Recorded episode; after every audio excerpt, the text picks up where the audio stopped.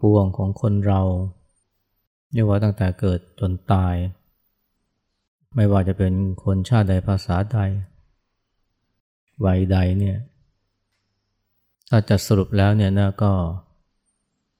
สรุปด้วยนะคำของพระพุทธเจ้าที่เราเพิ่งสาธยายไป แล้วก็เช้าเนี่ยเราก็สาธยายเนี่ยข้อความนี้แหละ การพัดพรากจาก สิ่งเป็นที่รักที่พอใจก็เป็นทุกข์ การประสบกับสิ่งที่ไม่รักไม่พอใจก็เป็นทุกข์ความทุกข์คนเราเนี่ยโดยส่วนใหญ่เนี่ยมันก็วนเวียนอยู่กับการพัดพรากของรัก คนรัก หรือการประสบกับสิ่งที่ไม่รัก คนเราเนี่ยนะเเมื่อสูญเสียของรักคนรักเนี่ยก็ย่อมเกิดความเศร้าโศก คร่ำครวญ หรือเวลาเจอสิ่งที่ ไม่พึงพอใจ เช่นความเจ็บป่วยนะก็มีความเศร้า มีความเครียด มีความวิตกกังวล หรือบางทีมีความคับแค้น เรียกรวมๆว่าทุกข์ แล้วก็เป็นธรรมดานะที่ คนเราเนี่ยมักจะมองว่า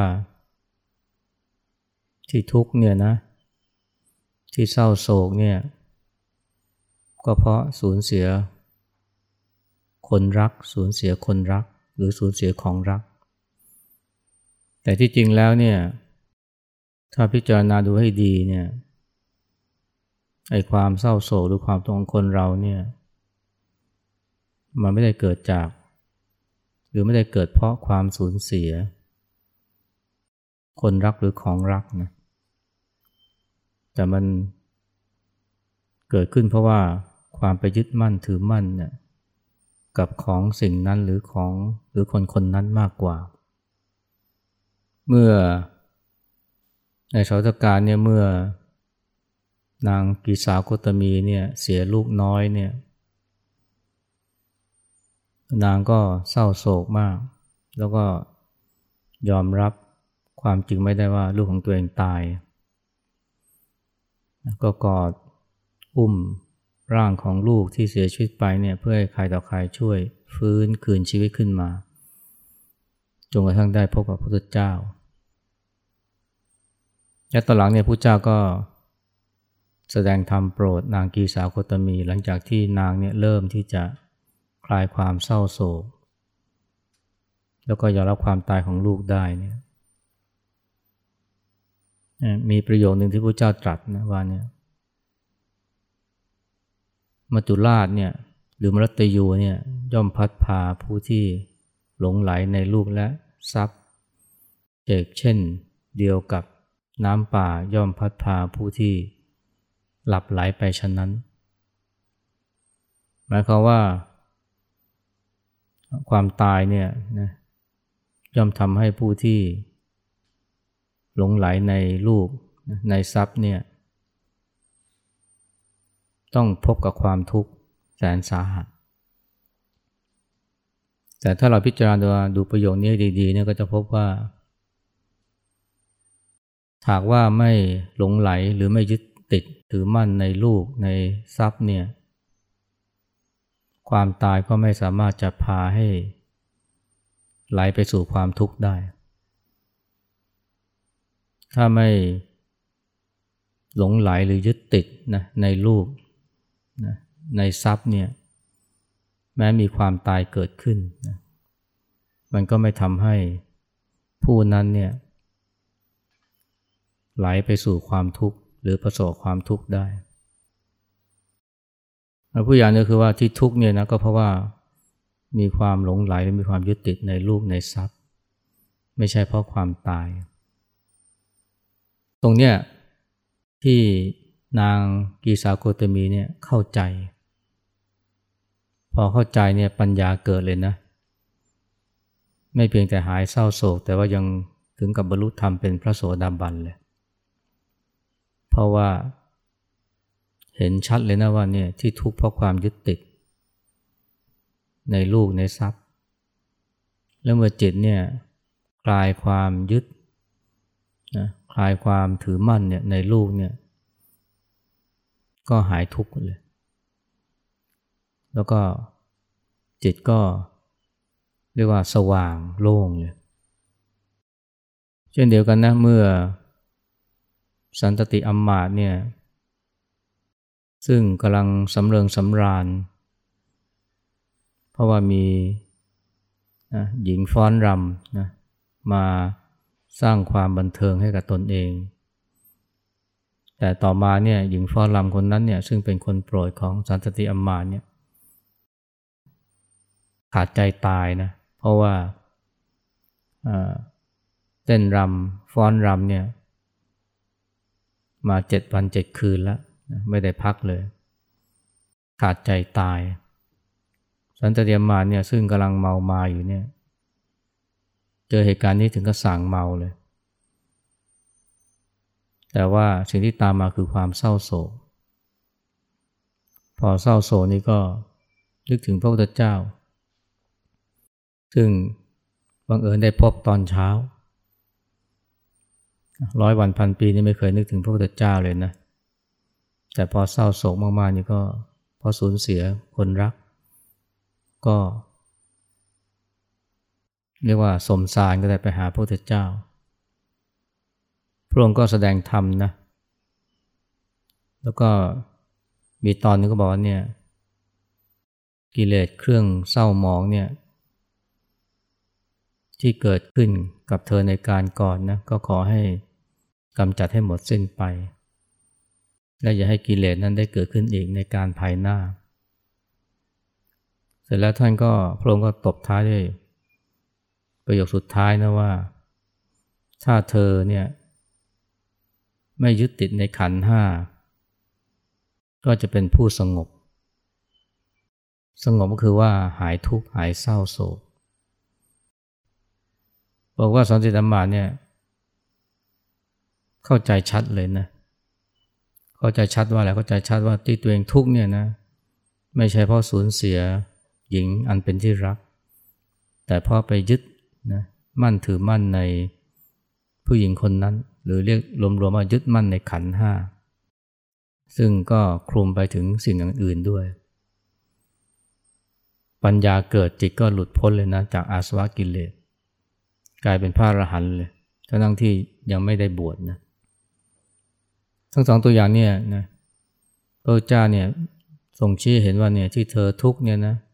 ไม่ใช่เพราะความสูญเสีย คนรักแต่เป็นเพราะไปยึดมั่น ในคนเหล่านั้นหรือในคนคนนั้นนะซึ่งเมื่อคลายความยึดมั่นเมื่อไหร่นะก็จะไม่ทุกข์ที่จริงในชีวิตประจำวันของเราหรือในประสบการณ์ชีวิตของเรานี่ก็คงจะ สังเกตได้นะ เวลาคนที่เราจักคนที่เรารู้จักเนี่ยเสียชีวิตเนี่ยเมื่อเราได้ข่าวเนี่ยถ้าเราไม่ได้สนิทสนมหรือว่าไม่ได้ยึดมั่นถือมั่นกับคนคนนั้นมากเนี่ยเราก็ไม่ค่อยเสียใจมากนะถ้าเป็นคนไกลเป็นคนที่เราไม่ได้สนิทสนมคุ้นเคยหรือถ้าผู้ภาษาธรรมะคือไม่ได้ยึดมั่นถือมั่นมากเนี่ย เราก็ไม่ค่อยได้เสียใจเท่าไหร่ แต่จะเสียใจเนี่ยก็ต่อเมื่อคนคนนั้นเป็นคนที่เรารัก เป็นคนที่เราผูกพัน หรืออาจจะมีความสนิทสเนหา ซึ่งเลยรวมๆว่ามีความยึดมั่นถือมั่นอันดีกรีของความเศร้าเนี่ยนะมันก็ขึ้นอยู่ว่าเรามีความยึดมั่นถือมั่นมากแค่ไหน ตรงนี้แต่หาที่เป็นสาเหตุแห่งความทุกข์ ไม่ใช่ความสูญเสียนะความสูญเสียเนี่ยมันไม่ใช่เป็นสาเหตุแห่งทุกข์มากเท่ากับความยึดมั่นถือมั่น ในคนนั้นหรือในของสิ่งนั้นนะตรงนี้ต้องเข้าใจชัดนะเพราะว่าถ้าเราคิดว่าเนี่ยที่ทุกเนี่ยเพราะความสูญเสียเนี่ย เราจะไม่มีวันออกจากทุกข์ได้เลย เพราะว่าชีวิตนี้ต้องเจอความสูญเสียอยู่ร่ำไป ไม่ว่าจะเป็นคนรักของรัก แต่ถ้าว่าเราตระหนักชัดนะหรือเชื่อว่าเนี่ยไอ้ความทุกข์ใจเนี่ยมันเกิดขึ้นเพราะความยึดมั่นถือมั่น มันก็มีโอกาสที่จะออกจากทุกข์ได้นะหรือว่าทุกข์เบาบาง ด้วยการ นะลดความยึดมั่นถือมั่นหรือว่าสลัดความยึดมั่นถือมั่นทิ้งไปหนทางแห่งความพ้นทุกข์มันก็เปิดกว้างแก่เราได้ แต่ถ้าเราคิดว่าเนี่ยความสูญเสียทำให้เราทุกข์ความสูญเสียคือเหตุแห่งทุกข์ชีวิตนี้คงจะไม่มีโอกาสที่จะพ้นทุกข์ได้เลย เพราะต้องสูญเสียนะอยู่เรื่อยไปนะไม่ว่าจะเป็นทรัพย์สมบัติหรือคนรัก นะจนกว่าจะหมดลมเช่นเดียวกันนะความเจ็บป่วยเนี่ยความเจ็บป่วย หลายคนทุกเมื่อ มีความเจ็บป่วย แล้วก็ไปคิดว่าความเจ็บป่วยนี่คือเหตุแห่งทุกข์ที่จริงไม่ใช่นะเหตุแห่งทุกข์เนี่ยก็คือโดยว่าความทุกข์ใจเนี่ยก็คือความยึดมั่นถือมั่นยึดมั่นถือมั่นกับอะไรยึดมั่นถือมั่นในร่างกาย ยึดมั่นถือมั่นว่านี่เป็นร่างกายของเรา ยึดมั่นถือมั่นว่าร่างกายนี้ต้องเที่ยง ยึดมั่นถือมั่นว่าร่างกายนี้ต้องเป็นสุข หรือจะอำนวยความสุขให้กับเรา แต่ว่าร่างกายมันไม่ใช่ของเรา และมันก็ไม่เที่ยงแล้วก็ไม่มันก็ไม่ใช่เป็นตัวสุขด้วยแต่จริงเป็นตัวทุกข์แต่เป็นเพราะความไม่รู้นะก็ไปยึด พอยึดเข้าเนี่ยก็เลยทุกข์เลย เมื่อความเจ็บป่วยเกิดขึ้น แต่ถ้าว่า ไม่ยึดมั่นถือมั่นหรือคลายความยึดมั่นถือมั่นเนี่ยไอ้ความทุกข์เพราะความเจ็บป่วยมันก็จะบรรเทาเบาบางนะจนอาจจะเหลือแค่ความทุกข์กายนะแต่ว่าใจไม่ทุกข์หรือบางทีความทุกข์กายก็บรรเทาเบาบาง ไปเลยก็ได้ เมื่อสัก 80-90 ปีก่อนนะมีสมเด็จพระราชาคณะท่านหนึ่งเนี่ยสมเด็จพระมหาวีระวงศ์ ท่านตอนหลังนี้ท่านก็เป็นสังฆนายกเลยนะ เมืองไทยสมัยก่อนเนี่ยมีตำแหน่งนี้นะสังฆนายก ไม่ใช่แค่สังฆราชเท่านั้นมีสังฆนายกด้วยสมเด็จพระมหาวีระวงศ์ท่านก็เป็นสังฆนายกท่านหนึ่ง ท่านเป็นผู้ที่มีความรู้ด้านปริยติธรรมนี่สูงนะ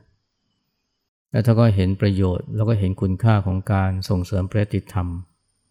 ให้พระเนรมีการศึกษาทางด้าน วิชาการ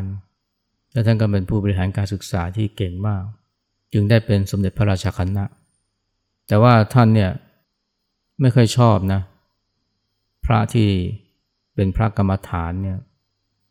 อย่างหลวงปู่มั่นเนี่ยหรือลูกศิษย์หลวงปู่มั่นนี่ท่านจะไม่ชอบเลย และบังเอิญท่านก็เป็นพระราชาคณะที่ดูแลภาคอีสานด้วยมีช่วงหนึ่งนี่ท่านก็ขับไล่เลยนะ พระป่าเนี่ยถ้ามาอยู่ในเขตปกครองท่านท่านไล่ไปเลย เพราะท่านเห็นว่าเป็นพวกหลงงมงาย จะไปรู้อะไรนะ พุทธศาสนาถ้าไม่ได้ศึกษาปริยัติธรรม พวกเข้าป่าบำเพ็ญภาวนาพวกนี้งมงาย แต่ตอนหลังเนี่ยท่านก็เริ่มที่จะเห็นคุณค่าของสมาธิภาวนานะเห็นคุณค่าของกรรมฐาน เห็นคุณค่าเพราะอะไร เพราะท่านป่วยอาพาธหนักนะ จนถึงช่วงหนึ่งนี่ไม่มีเริ่มไม่มีแรงฉันก็ไม่ได้ต้องรับอาหารทางสายยางบังเอิญตอนนั้นท่านก็เริ่มมีทัศนคติที่ดีต่อพระป่าสายหลวงปู่มั่นแล้ว แล้วก็พอรู้ว่าพระอาจารย์ฟั่นเนี่ยเป็นลูกศิษย์ของหลวงปู่มั่น แล้วก็มีความรู้ด้านสมุนไพร รวมทั้งสมาธิภาวนานะ ก็เลยนิมนต์มาให้ช่วยดูแลรักษานะ ระอาจารย์ฟันตอนนั้นก็ยังหนุ่มนะ ท่านก็รักษาด้วยสมุนไพร แต่ว่าไม่ได้ทำแค่นั้นนะ ท่าน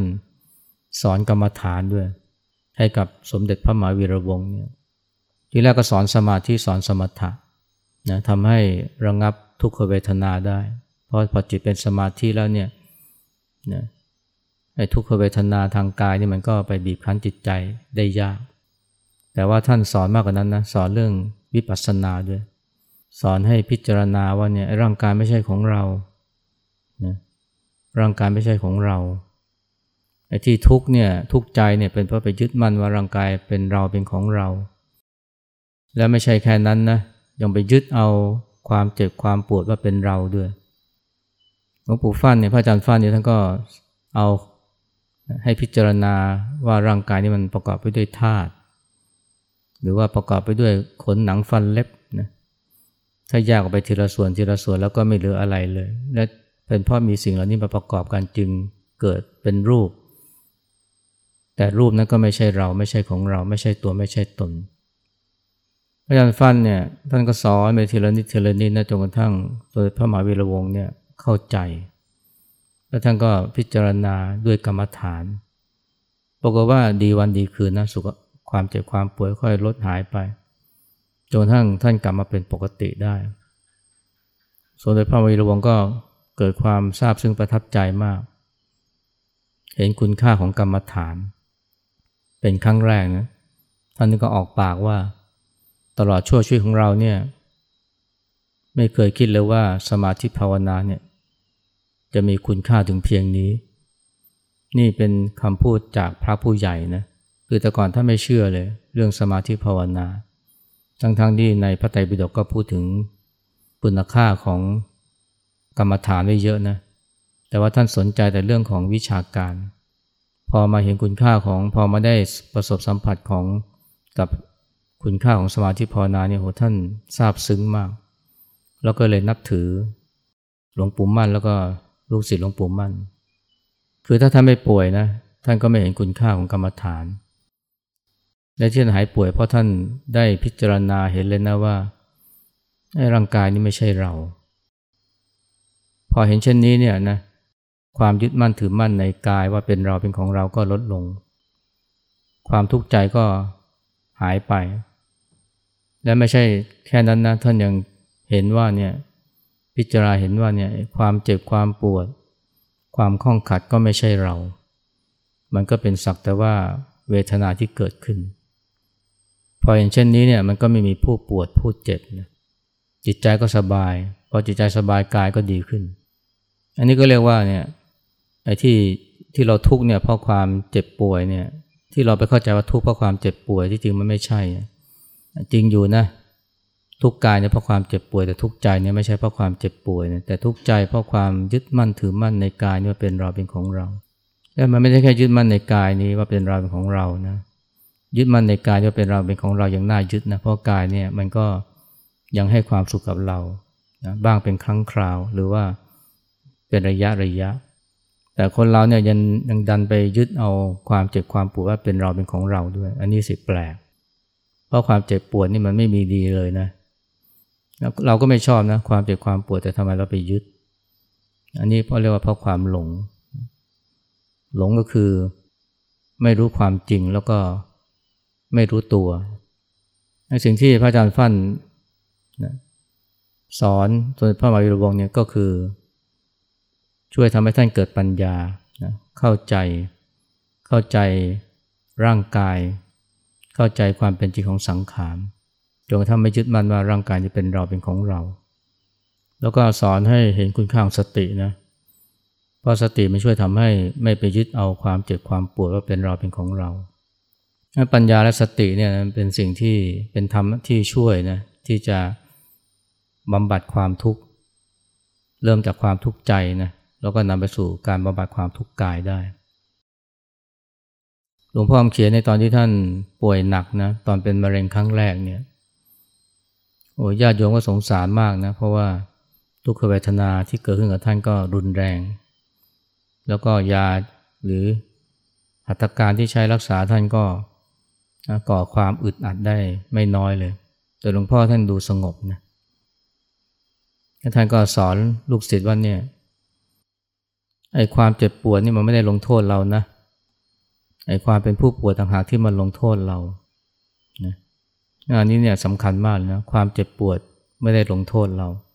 แต่ความเป็นผู้ป่วยต่างหากที่ลงโทษเราแล้วท่านก็บอกว่าเนี่ยความปวดเนี่ยมันเป็นเพียงอาการเอาไว้เห็น ไม่ใช่เอาไว้เป็นนะความเจ็บปวดเนี่ยมันมีไว้เห็น มีให้เราเห็น หรือเป็นอาการเอาไว้เห็นนะไม่ใช่ก็ไปเป็น จะเห็นได้ยังไงต้องมีสตินะเพราะถ้าไม่มีสตินะพอปวดขึ้นมาก็ไปยึดความปวดว่าเป็นเราเป็นของเรา หรือว่าปล่อยจิตเข้าไปในจมในความปวด ถ้าจิตเนี่ยมันจมเข้าไปในความปวด หรือเข้าไปยึดว่าความปวดเป็นเราเป็นของเราเมื่อไหร่เนี่ยมันไม่ใช่แค่ปวดกายเดียวนะปวดใจด้วย แต่ถ้ามีสตินะอ่ามันสติมันทำให้เห็นเวทนา ไม่เข้าไปยึดเวทนานั้น ตรงนี้ต้องอาศัยสตินะต้องอาศัยความรู้สึกตัว และพอเห็นเวทนาไม่ไม่เป็นเห็นความปวดไม่เป็นผู้ปวดเนี่ยความทุกข์ใจมันก็ลดลงไปเยอะเลย มันก็เลยแต่ความทุกข์กาย จะเรียกว่าทุกข์หารสามเลยก็ได้นะ หรือแต่แค่ทุกข์กายส่วนอีกสองส่วนเนี่ย คือทุกข์ใจก็หายไปเพราะมันไม่มีความยึดว่าเป็นว่าเป็นผู้ปวด ตรงนี้คืออนุภาพของสตินะที่มันช่วยทำให้ เราสามารถรับมือกับทุกขเวทนาในยามเจ็บป่วยได้ แล้วมันก็ทำให้เราเห็นว่าจริง ๆ แล้วเนี่ยเราไม่ได้ทุกข์เพราะความเจ็บป่วยนะแต่เราทุกข์เพราะความยึดติด ไปยึดติดในรูป ไปยึดติดในเวทนา ไปยึดมั่นถือมั่นในรูปไปยึดมั่นถือมั่นในเวทนา ตรงนี้คือสิ่งที่คนไม่ค่อยเข้าใจนะไปเข้าใจว่าเนี่ยเราทุกข์เพราะความเจ็บป่วย เหมือนกับที่ไปเข้าใจว่าเราทุกข์เพราะความสูญเสียไม่ใช่ ที่ทุกข์ใจเนี่ยเพราะไปยึดมั่น ไม่ว่าจะเป็นยึดมั่นในคนสิ่งของ เพราะฉะนั้นพอสูญเสียก็เลยทุกข์หรือไปยึดมั่นในร่างกายนี้ พอมันเจ็บป่วย ก็เลยเป็นทุกข์ หรือไปยึดมั่นในความปวด ไปยึดถือ ไปจมเข้าไปเป็นผู้ปวดงั้นถ้าเข้าใจตรงนี้เนี่ยจะเห็นเลยนะว่าเราต้องนะฝึกสติให้ให้มีกำลัง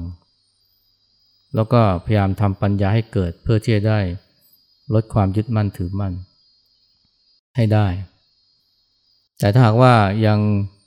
สติยังไม่ไวยังไม่เข้มแข็งปัญญายังไม่แก่กล้านะก็อาจจะใช้ธรรมะตัวอื่นมาช่วยเสริมได้ เช่นสมาธิ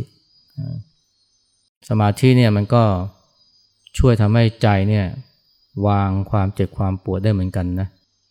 ไม่ใช่แค่ปัญญาหรือสติเท่านั้นที่จะช่วยทำให้เกิดการวางความเจ็บความปวดได้ สมาธิมันก็ช่วยได้นะอย่างเช่นอะเราปวดแขนปวดขา ถ้าเราไม่มีสมาธินะจิตมันก็จะไปเกาะอยู่ที่ แขนที่ขาหรือไปเกาะไปยึดเวทนา ความเจ็บความปวดความเมื่อยที่แขนที่ขาที่หลัง แต่พอเราจิตเนี่ยมาจดจ่อที่ลมหายใจ มาจดจ่ออยู่ที่คำบริกรรม มาจดจ่อที่บทสวดมนต์เนี่ยจิตมันจะวางนะจิตมันจะวางความเจ็บความปวดลง เพราะมันเหมือนคนมีมันเหมือนคนมือเดียวนะ คนมือเดียวเนี่ย จับอะไรไว้ก็ตาม เช่นจับโทรศัพท์ ถือโทรศัพท์เนี่ย แต่ถ้าจะถือแก้ว จับแก้วเนี่ยมันต้องวางโทรศัพท์นึงจะจับแก้วถือแก้วได้จิตเป็นอย่างนั้นนะจะให้จิตมันจะจดจ่อยลมหายใจมันก็ต้องวางความเจ็บความปวด วางการเกาะเกี่ยวในแขนในขาในอวัยวะที่ป่วยที่ปวด มันก็ช่วยทำให้ ใจสงบได้ เพราะว่าจิตเนี่ยมันวางความเจ็บความปวดวางทุกขเวทนาลง เพื่อมาจดจ่ออยู่กับลมหายใจ เพื่อมาจดจ่ออยู่กับสิ่งอื่นแทน เช่น อาจจะเป็นเสียงเพลง หรืออาจจะเป็นบทสวดมนต์อาจจะเป็นคำบรรยายก็ได้สมาธินี่มันก็ช่วยได้นะสำหรับคนที่ปัญญายังไม่แก่กล้าสติยังไม่แข็งแรงนะแต่ที่จริงก็ยังมีธรรมะตัวอื่นนะที่จะช่วยเราได้อีกนะเช่นศรัทธาเนี่ยถ้าเรามีศรัทธาในสิ่งใด นะพอเรานึกถึงสิ่งที่เราศรัทธาเนี่ยจิตมันจะเกิดความอิ่มเอิบเกิด